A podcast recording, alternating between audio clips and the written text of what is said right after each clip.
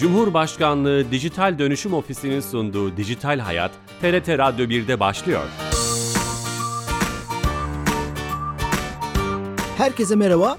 Ben Bilal Eren. Teknoloji ve dijitalleşmenin hayatlarımızı etkileyle ele aldığımız Dijital Hayat programımıza hoş geldiniz. 321 haftadır her cuma TRT İstanbul Radyo stüdyolarından bir başka konu ve konuk ile kulaklarınıza misafir olmaya devam ediyoruz. Özellikle son 5 senedir yeni bir değer olarak hatta yatırım aracı olarak hayatlarımıza giren Bitcoin gibi kripto paralar ve temelini oluşturan blok zincir teknolojisinin farklı etkileriyle birçok kez gündem yapmaya çalışmıştık. Bugün ise bu teknolojinin kullanıldığı kripto sanat olarak da tabir edilen NFT yani non fungible token, Türkçe karşılığı değiştirilemeyen, yerine konamayan dijital varlıklar e, olarak da söylenebilecek e, NFT'leri konuşmak istedik. Çok değerli bir konuğumuz olacak. Evel Labs İş Geliştirme Direktörü Doktor Aytunç Yıldızı'yla e, bu NFT'leri konuşmaya çalışacağız. NFT anlama rehberi programımız çerçevesinde ama öncesinde her hafta olduğu gibi e, bütün kamunun hizmetlerini, servislerini dijitalleştirerek bizlere sunan Türkiye Gov.tr'den bir özelliği Dijital Türkiye ekibinden Sami Yenici'den alacağız. Sami Bey telefon attığımızda. Sami Bey. Bilal Bey yayınlar. Hoş geldiniz yayınımıza. Hoş bulduk sağ olun. Bu hafta hangi servis hizmeti bize anlatacaksınız? Evet geçtiğimiz haftalarda da bahsetmiştik. Ara ara bahsediyoruz. Devlet kapısına entegre ettiğimiz ilk bütünleşik hizmetimizden bahsedelim bu hafta yine dinleyicilerimize. Lütfen. Hizmetimizin adı araçlarım. Ee, hem kendi araçlarınızı hem de şirketinize ait araçlarla ilgili e, ceza, vergi, kasko, trafik poliçeleri, muayene raporları, HGS, OGS bilgilerine erişebilir. Ödeme işlemlerini gerçekleştirebiliyorsunuz. E, bu hizmet çeşitli kurumların işbirliğiyle E-Devlet Kapısı altyapısı üzerinden sunulmakta. Araçların hizmetine E-Devlet Kapısı mobil uygulamalarından erişmekte mümkün. Aracılığınızla birkaç istatistik bilgi de vereyim dinleyicilerimize. E-Devlet Kapısı kayıtlı kullanıcı sayısı 54 milyonu aştı e, bugün itibariyle. 5712 adet hizmeti 775 adet kamu kurum ve kuruluşunun koordineli çalışmaların neticesinde vatandaşlarımıza sunuyoruz. Harika. Ee, bu araçların bütünleşik hizmetini de e, kullananlar ve hiç kullanmayanlar için şiddetle de tavsiye ederiz. Çok teşekkürler. Emeklerinize sağlık. Ben teşekkür ederim. İyi yayınlar diliyorum. Sağ olun. Teşekkürler. Evet. Dijital Türkiye ekibinden Sami Yenice'den yeni bir hizmeti, yeni bir servisi konuşmuş olduk. Her hafta olduğu gibi. Yeni katılan dinleyicilerimiz vardır. Ee, NFT teknolojisini konuşacağız. Ee, çok değerli bir konumuz olacak. Doktor Aytunç Yıldızlı Avalabs İş Geliştirme Direktörü.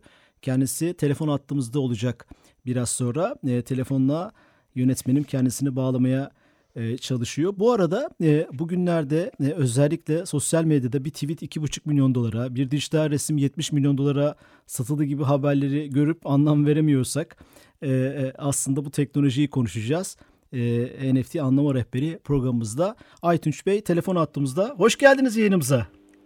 Hoş bulduk Bilal Bey. Nasıl? Davetiniz için teşekkür ederim. Çok çok teşekkürler. Şeref verdiniz. Nasılsınız? Sağlığınız, keyfiniz öncelikle? E, yerinde. E, sağ olun. Çevremizde duyuyoruz vakalar var ama ben izole kalmayı başardım diyebilirim. Harika. Yaptığınız iş de belki buna çok uygun. Ee, başarılar diliyoruz. Şimdi bu programın açılışında da söyledim. Çok sık haberlerini görmeye başladık. Çok yeni de bir şey değil ama herhalde popüler oldu birden. Böyle bir kavramsal çerçeveyle ne oldu ne bitti anlamak için NFT nedirle başlayalım istiyorum. Tabii.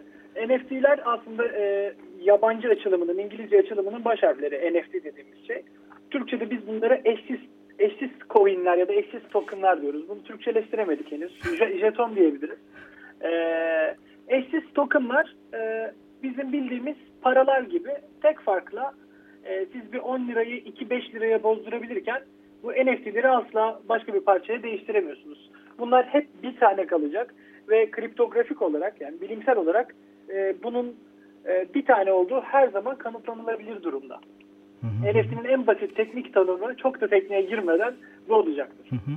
Yani eşsiz bir aslında bir, bir belki e, Mona Lisa fotoğrafı gibi bir tane yapıldı. E, başka kopyası yok. Böyle değerlendirebilir miyiz? Müthiş, müthiş. Ben de bunu örnek verecektim kesinlikle. E, bir e, şeydir. Mesela bizim çocukluğumuzda oynadığımız futbolcu kartları vardı. Onlara çok benzer. Sizin dediğiniz gibi. Yine bir Mona Lisa'ya benzer. Eğer dijital sanattan bahsedeceğiz bahsedeceksek ki bahsedeceğiz. NFT'lerin en yaygın kullanımı şu anda dijital sanat konusunda. Hı hı. Dediğiniz gibi Mona Lisa'nın e, mesela sahibinin geçmişte kimleri olduğunu, nerede e, kimin elinden e, kimin eline transfer edildiğini, kimde kaç yıl kaldığını, ne kadar paraya satıldığını takip etmemize yarayabilir NFT'ler. Harika. Şimdi e, bu çok e, tarihçesini de öğrenmek istiyorum. Birden popüler olduğu 3-5 ay içinde ama geçmişi var bildiğim kadarıyla. 2012 yılında aslında ilk geçmişi. E, tabii kripto paralar e, NFT'leri düşünürken kripto paralardan ayrı düşünmek olmaz. 2012'de ilk e, renkli coinler diye dijital koleksiyon eşyalarını e, tokenize etmek istemişler. Token haline getirmek istemişler. NFT'ler ilk olarak orada kullanılmış ama teknik yetersizlik şimdi bir de bildiğiniz gibi e, teknolojinin yetişmesi lazım bazı fikirler için. Maalesef teknolojinin dizayn edilmesi, önce teknolojinin hazır hale gelmesi Doğru. lazım. 2017'den sonra asıl e, önem kazanmaya başlıyor Hı hı. NFT'ler. Hı. Ve 2021'de ve 2020'nin sonunda neden patladı derseniz tamamen yeni bir kullanım alanı ortaya çıktı. Dijital sanatı e, ziyadesiyle görür olduk NFT'leştirip satanları. E, ve sanatçılardan da sanatçılar da bu gücü eline alınca e, aracıyı ortadan kaldırma gücünü eline alınca çır gibi büyüdü. Peki biz e, daha iyi anlamak için bunlara dijital varlıklar diyebilir miyiz? Yani NFT bir dijital varlık mıdır? Kesinlikle NFT bir dijital varlıktır. Sanat eseri olarak kullanılmasının arka planında yatan da o sanat eserinin sahipliğini kanıtlamasından dolayı e, bir güç var NFT'de diyebiliriz. Yani kesinlikle bir dijital varlıktır. Herhangi bir dijital varlığı ya da fiziksel varlığı NFT'ye dönüştürmeniz de mümkün. Yani sadece dijital varlık da demek doğru olmaz. NFT'de sınırsızsınız gibi bir durum söz konusu. Bir evi NFT'leştiren gördüm geçtiğimiz haftalarda. Evin tapusunu NFT'leştirmek ciddi bir kullanım alanı olabilir. Çünkü biliyorsunuz e, tapu ve kadastroda hoş olmayan durumlar oluyor. Sonuçta bir şeyi dijitalleştirmek bir katkı sağlamalı. Ya güveni ortadan kaldırılmalı ya da o süreci kolaylaştırmalı. E, dijital sanatları e, sahibini kanıtlamak adına NFT'leştirilmesi bana normal geliyor. Bazı fiziksel varlıkları da NFT haline getirip e, onu birebir destekleyen formatta. Yani bir evin karşılığında bir e, NFT ya da bir tapu karşılığında bir NFT yapmak mümkün. Evet o zaman e, buradan aslında güzel bir kapı da açtınız. Altında yatan teknolojiyi blok zincir teknolojisini anlamak lazım. Sanırım blok zincir teknolojisiyle çalışıyor. E, NFT'ler nasıl çalışıyor? NFT'ler dediğiniz gibi birçoğu şu anda Ethereum blok zinciri üzerinde. E, 2017'deki o patlamadan sonra e, Kambriyan patlamasına benzetiyorum öyle canlılığın olduğu gibi. 2012'den bu yana var NFT'ler ya da NFT benzeri e, ürünler ama 2017'de Kambriyan patlamasıyla yayılıyor. E, blok zincirinden de biraz tabii ki de bahsetmek lazım. Blok zincir şeffaf bir şekilde herhangi bir ürünün e, nereden geldiğini, ne zaman üretildiğini, eski sahiplerini bize gösteren tamamen transparan e, bir e, yeni teknoloji sınıfı blok zinciri. Bunu bolca işte Bitcoin ve diğer aracı e, alternatif coinlerden duyuyorsunuz. Zaten dinleyiciler de muhtemelen e, devamlı bu şu son günlerde Bitcoin ya da Et- Ethereum alternatif kripto paraları duyuyor bolca. E, ama bu NFT'lerin birçoğu akıllı sözleşmeler ile yapılıyor. Şimdi o akıllı sözleşmelerin çeşitli farklı kontratları var ama çok teknik detaya girmeden bunların büyük bir çoğunluğunun ERC 721 adı verilen bir e, kontratta bulunduğunu belirtmek lazım. Hı hı hı. Pe- Peki nasıl çalışıyor o, o sistem? Yani ben e, bir değerimi veya bir varlığımı NFT haline getirmek istersem nasıl bir platformu, nasıl bir süreçten geçirmem lazım? Şimdi NFT'leri, NFT'ler bildiğimiz sanatla aslında dijital sanatı, e, dijital sanat üzerinden örnek vermek gerekirse e, bunlar aynı zamanda spekülatif asetler, NFT'ler ya da sanat eserleri de. Bunlar likit olmayan sanat eserleri. Gidip e, sizin elinizde çok ciddi bir tablo varsa e, bunu online olarak satmanız çok zor, alıcı bulmanız çok zor. NFT'lerin de bazı pazar yerleri var. E, oldukça büyük pazar yerleri var. İşte Rarible, OpenSea, en büyük iki pazar yeri diyebiliriz. Bu web sitelerine girdiğiniz zaman sizin NFT yapmak istediğiniz ürün mesela bir web sitesi domaini olabilir. Ya da e, bir çok büyük bir ayakkabı markasının e, ayakkabı sahipliğini e, kanıtlamak için NFT'ler veriyorlar ayakkabıyla birlikte. Gidip siz o NFT'yi ayakkabıdan bağımsız satabilirsiniz. E, bu web siteleri, bahsettiğim web siteleri size bir arayüz sunuyor. Bu arayüze istediğiniz fotoğrafı, dijital sanatı, domaini e, yükleyerek, upload ederek ya da yüklemeniz ve satmanız mümkün. Hı hı. Özellikle birkaç defa vurguluyorsunuz dijital sanat, kripto sanat. Bunu bir sanat olarak değerlendirmenizin maksadı ne? Çünkü ben şunu, e, şu benim çok hoşuma gidiyor. Bitcoin'ler yıllardır burada. 2009'dan bu yana Bitcoin var. Ve ilk defa kripto para konusundan çok uzak insanları NFT e, bu merkeziyetsiz coinlere yaklaştırdı diye düşünüyorum. Dijital sanat deneminde en büyük nedeni şu anda bolca konuşuruz muhtemelen. E, NFT'lerin en büyük kullanımı dijital sanat tarafından.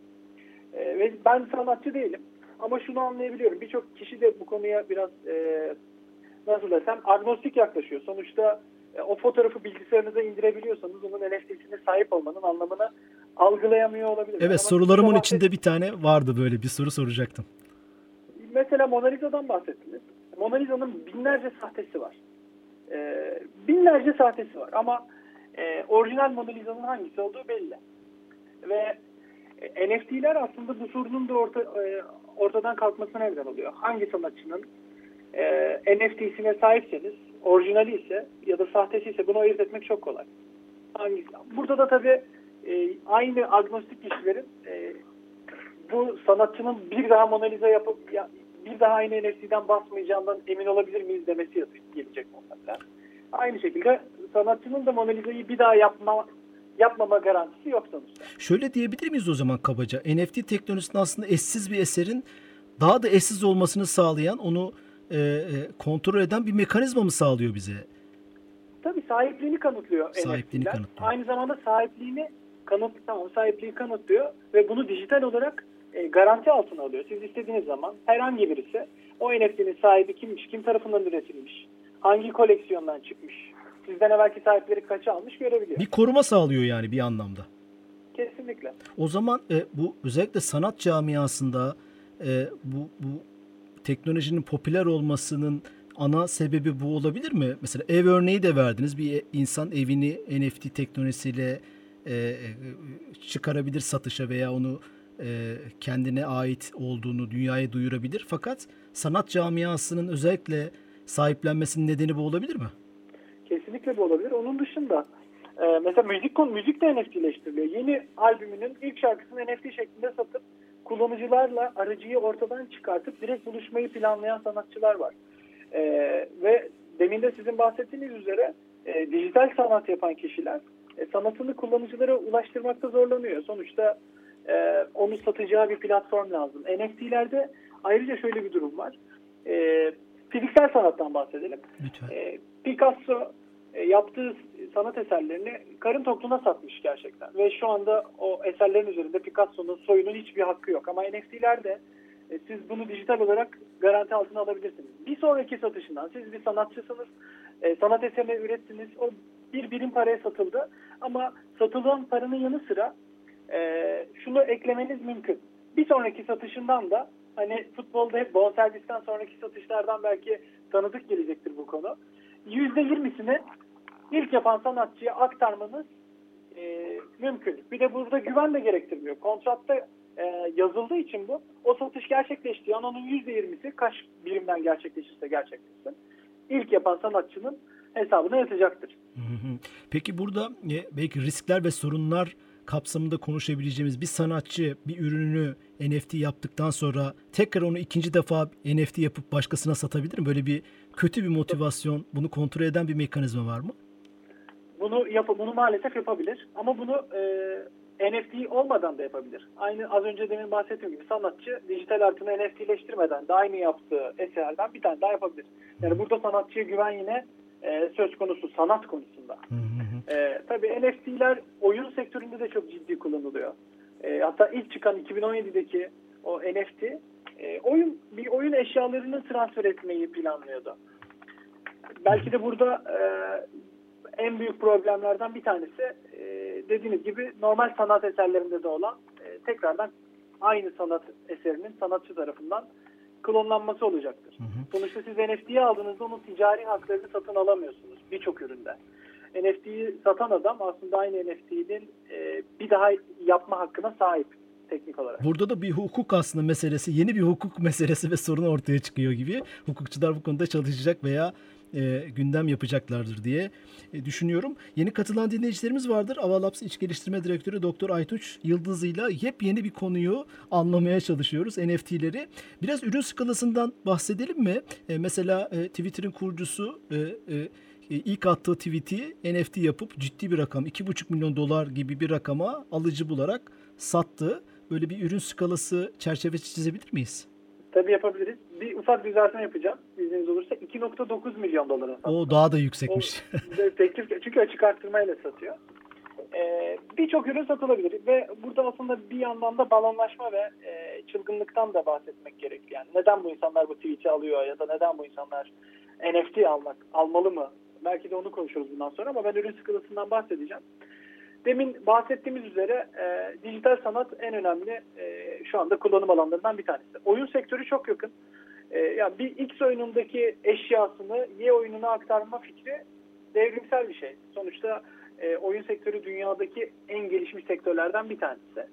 Onun dışında bir ayakkabı şirketinin e, dijital sahipliği kanıtlamak adına ayakkabı alan kullanıcılarına bir seri ayakkabıdan bir seride sadece yanında NFT hediye ediyor. Ve o NFT'yi e, ayakkabı sahipliği olarak orijinalliğini kanıtlamak için göstermeniz mümkün. E, Amerika'da, New York'ta bir evin satıldığını ben kendi gözlerimle gördüm. E, NFT şeklinde yani. Tapuyu NFT'leştirmişler. Diplomaları NFT'leştirmekte gerçekten ciddi bir kullanım alanı olabilir. E, telefon numaralarını, domainleri NFT'leştirerek marketlerde satmak yine müthiş bir kullanım alanı yaratacaktır. Hı hı. Ama bu e, dot-com balonu gibi e, müthiş kullanım alanı yaratan ürünlerle birlikte birçok kullanışsız ürün de getirecektir. Aynı sizin bahsettiğiniz bir tweet'in satılması gibi. E, ilk tweet'i Jack Dorsey 2.9 milyon dolara Türk asıllı birisine sattı. E, bu arada e, Sina İstevi adında bir e, nasıl desem girişimciye sattı diyeyim. Kripto parası olan bir adam. Oldukça fazla. Ben açıkçası bir kullanım alanı göremiyorum o tweet'i satın almakla alakalı. Çünkü o, ürün henüz hazır değil. O tweet'in fotoğrafını satın alıyorsunuz siz ve o tweet'i Jack Dorsey daha sonra silebilir. Sonuçta merkezi olan bir platform Twitter e, ve kullanıcı o tweet'i sattıktan sonra silebilir. Siz sadece elinizde o tweet'in fotoğrafını NFT'leştirmiş halde tutarsınız. Bana çok mantıklı gelmiyor açıkçası bir tweet'e satın almak. Aslında o zaman e, değer meselesine geldik. Bu değeri ona kim veriyor? E, bu değer nasıl oluşuyor? E, burada sosyolojik bir mesele de var. E, ne dersiniz? Ki çok haklısınız. Bir örnek verecek olursam belki de şu ana kadar satılan en pahalı NFT'yi anlatacağım size. Beeple isminde bir sanatçı var. E, dijital sanatçı. E, 2007'den 2008'den bu yana pardon her gün bir dijital sanat eseri yayınlıyor. Şimdi Beeple 5000. gününde her gün yapıyor. 5000. gününde bu kolajı internetten satışa çıkarttı. NFT'leştirerek tabii de. Ve bu NFT'yi e, toplamda 69.3 milyon dolara sattı. Müthiş bir rakam. Müthiş sattı. bir rakam. Evet. E, böyle düşündüğünüz zaman insanlar sanata ya da bizim anlamadığımız şeylere çok fazla para verme eğilimi. Bu değer nasıl oluşuyor peki? Yani bu, bu değeri veren insanlar nasıl bir beklentiye sahip oluyor da bu rakamı verebiliyorlar, bu rakam totalini? Müthiş bir soru. Burada e, koleksiyonerlikten eğer alıcıysanız neden al neden alır insan NFT? Birincisi sanatçı desteklemek için alır bence. İkincisi e, onun kullanım haklarını satın almak için alır diye düşünüyorum. Tabii bu burada alan kişinin alma nedeni bence e, daha pahalıya satabilmek. Yani spekülasyon da var tabii NFT'lerin içerisinde. Kripto paralar işin içine girince çok ciddi bir spekülasyon ihtimali de var. Yani 69'a aldı. Alan da bu arada bir yine NFT şirketi alan. E, muhtemelen onun reklamını e, yapmak istedi. Hem Daha da mı değerleneceğini düşünüyor? Yani örnek veriyorum 10 sene sonra 20 sene sonra bunu 700 milyon dolara satabileceğini mi öngörüyor? İki şey söyleyeceğim. Kesinlikle öyle öngörüyor olmalı. 69'a sattığında son saniyede 80 milyon dolarlık bir teklif gelmiş ve işte teklifi alamayan kişi internetten varyansın etti. Sistem işte son saniye kapandı benim teklifimi almadı diye. Yani şu anda muhtemelen o 69'u alan onu daha yüksek paraya hali hazırda satabilir. Hı hı. Diğer yandan 2017'deki ilk oyunlaştırılan NFT CryptoPunk adında bir e, NFT serisi var. 10 bin tane yapılan ve bunları bedavaya dağıtıyorlar. Her giren kişi NFT'yi siteden ücretsiz bir şekilde alabiliyor cüzdanına. Şu anda e, o NFT serisinden 10 bin tane olan yani bir taneden fazla olamayacağını söylemiştim size. Aslında burada çelişiyor gibi olabilir ama 10 bin tane seriden oluşan bir koleksiyon diyeyim. E, yani her bir serideki her bir NFT de birbirinden farklı. e, o bedavaya satılan NFT'ler 2017'de bedavaya verilen NFT'ler satılan demeyeyim. 2021'de en düşük satılanı 50 bin dolar ediyor şu anda. En Hı hı. pahalıya satılanı da yaklaşık 2-3 milyon dolara hatta 7 milyon dolara satılan da oldu içlerinden. Yani spekülasyon tarafı çok kuvvetli NFT'lerden. Ve şu anda da ciddi bir balonlaşmış aset olarak, bir balonlaşmış bir e, varlık sınıfı olarak görmek de mümkün. E, Riski de bu ama- o zaman bu konuştuğumuz konu riski de bu. Bu değer meselesine şöyle bakmak doğru olur mu? Bir kripto para uzmanı olarak size sormak istiyorum. İşte bugün kullandığımız yatırım araçları veya alışverişlerde kullandığımız işte para veya değer atfettiğimiz işte altın, gümüş, bakır gibi madenlere insanlık, toplum, bütün insanlık bir değer atfediyor ve burada bir mutabakat var. Ee, bu mutabakat neticesinde aslında bir taşa çok büyük değer atfedebiliyoruz. Bu NFT'ler veya kripto paralar özelinde daha geniş çerçevede böyle bir değerden mi bahsediyoruz aslında?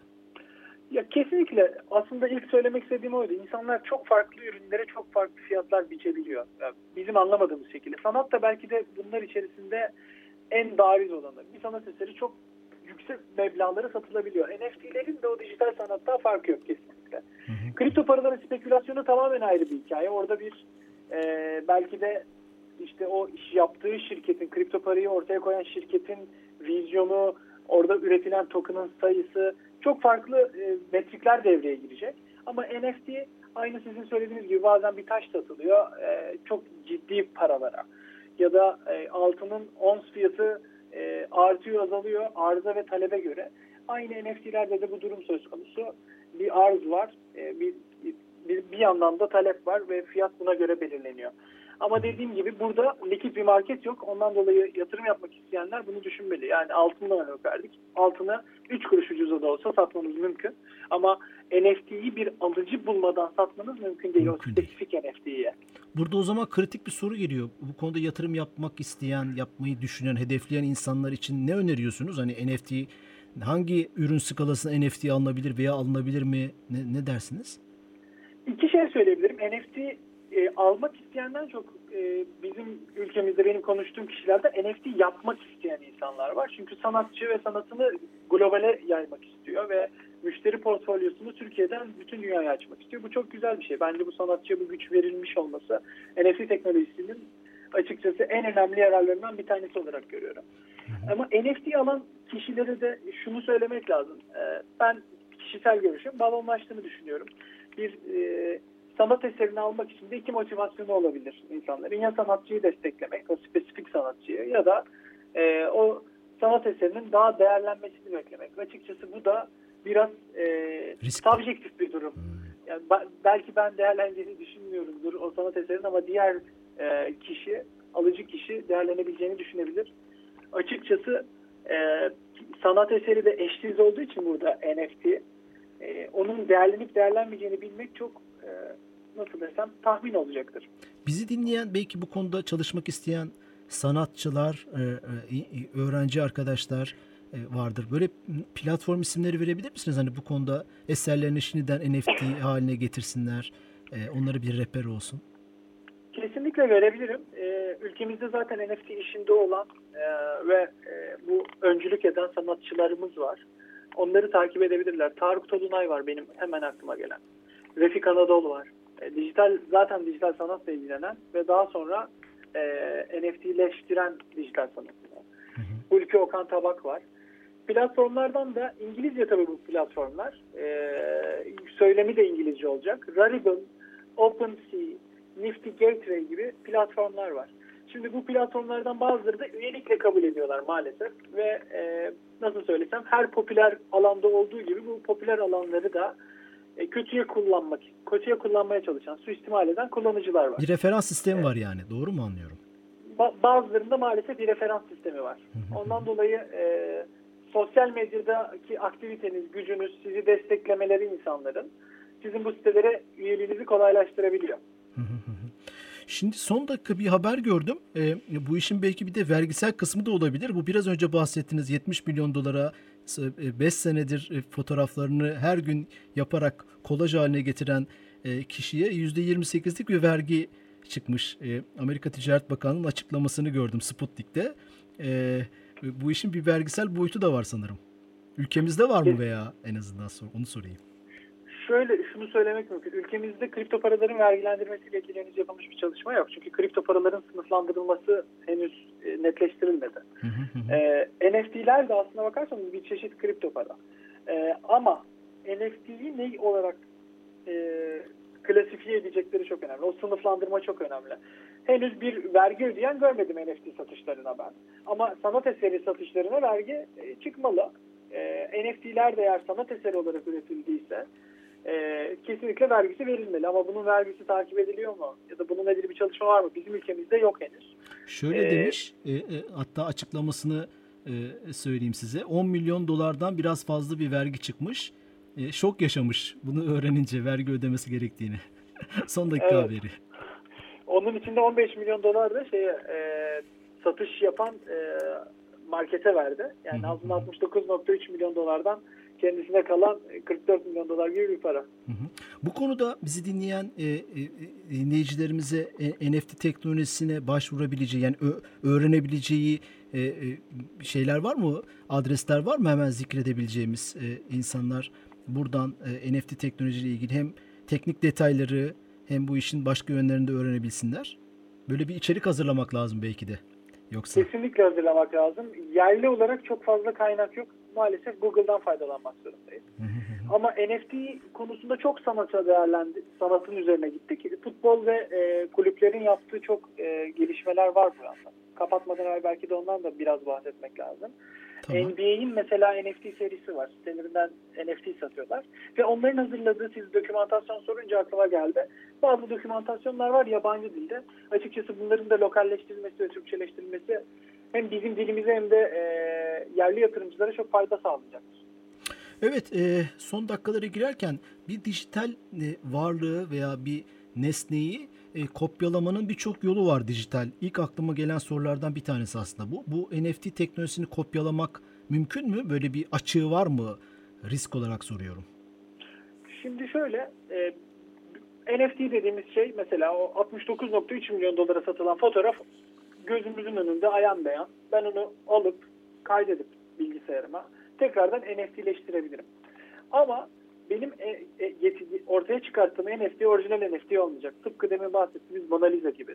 Birebir benzese bile aynısı olmayacak. Dijital olarak, kriptografik olarak tamamen farklı bir ürün meydana getirmiş olacağım. Ondan dolayı benim yaptığım NFT'nin hiçbir maddi değeri de olmayacaktır. Sonuçta NFT'ye değerini veren de orijinalliği ve e, sanat konusunda sanatçının e, elinden çıkmış olması. Hı hı. Evet bu riski de sormak istedim. E, son bir buçuk dakikamız. Dün bir açıklama vardı. Sizi bulmuşken kripto para uzmanı olarak onu da sormak istiyorum. Hazine ve Maliye Bakanlığı'nın bir açıklaması bayağı da heyecan yarattı. Ne diyorsunuz o konuda? Bir yanlış anlaşılma mı oldu? Başka bir şey mi var? Bence böyle açıklamalar çok yerinde. E, MASA'nın yapmış olduğu bir çalışma, Mali Suçları Araştırma Kurumu, MASAK'ta. Çünkü kripto paraları birçok e, kişi de art niyetli olarak kullanmaya yeltenebilir. E, 2011 yılında FBI'nin yaptığı bir çalışma var. E, 2011'de e, kripto paradaki işlemlerin %90'ı e, karanlık işlerde kullanılıyormuş diye. Yani kara para aklaması gibi. Ama 2019'da yine FBI'nin yaptığı çalışmada bu oran %12'lere 11'lere gerilemişti.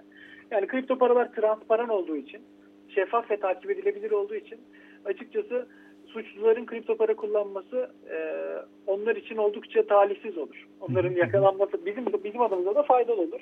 E, MASAK da böyle çalışmalar yapıyor. E, kara para aklama gibi e, karanlık işlerde kullanılan e, kripto paraların izlenmesini isteyecek. E, bence bunlar çok pozitif gelişmeler. Bu açıklama onunla ilgiliydi. Çok soru sorup çok cevap almaya çalıştık. Çok teşekkür ederiz. Şeref verdiniz Aytuş Bey. Rica ederim. Ben çok memnun oldum. E, çok kısa bir vakit var. Yoksa geçmişinden bu zamana böyle saatlerce anlatabileceğimiz bir konu. Çok teşekkürler. E, çok umarım teşekkürler. açıklayıcı olmuştur. Çok güzel oldu. Sağ olun. Teşekkür ederiz. Evet, Avalabs İç Geliştirme Direktörü Doktor Aytunç Yıldız ile NFT'leri e, konuşmaya çalıştık. NFT anlama rehberi 30 dakikada böyle bir program yapmaya çalıştık. Haftaya yeni bir konu ve konukla beraber olacağız. Bu programımızın kaydını yarından itibaren podcast ve YouTube'da bulabilirsiniz. Ee, iyi hafta sonları. Hoşçakalın. İyi akşamlar.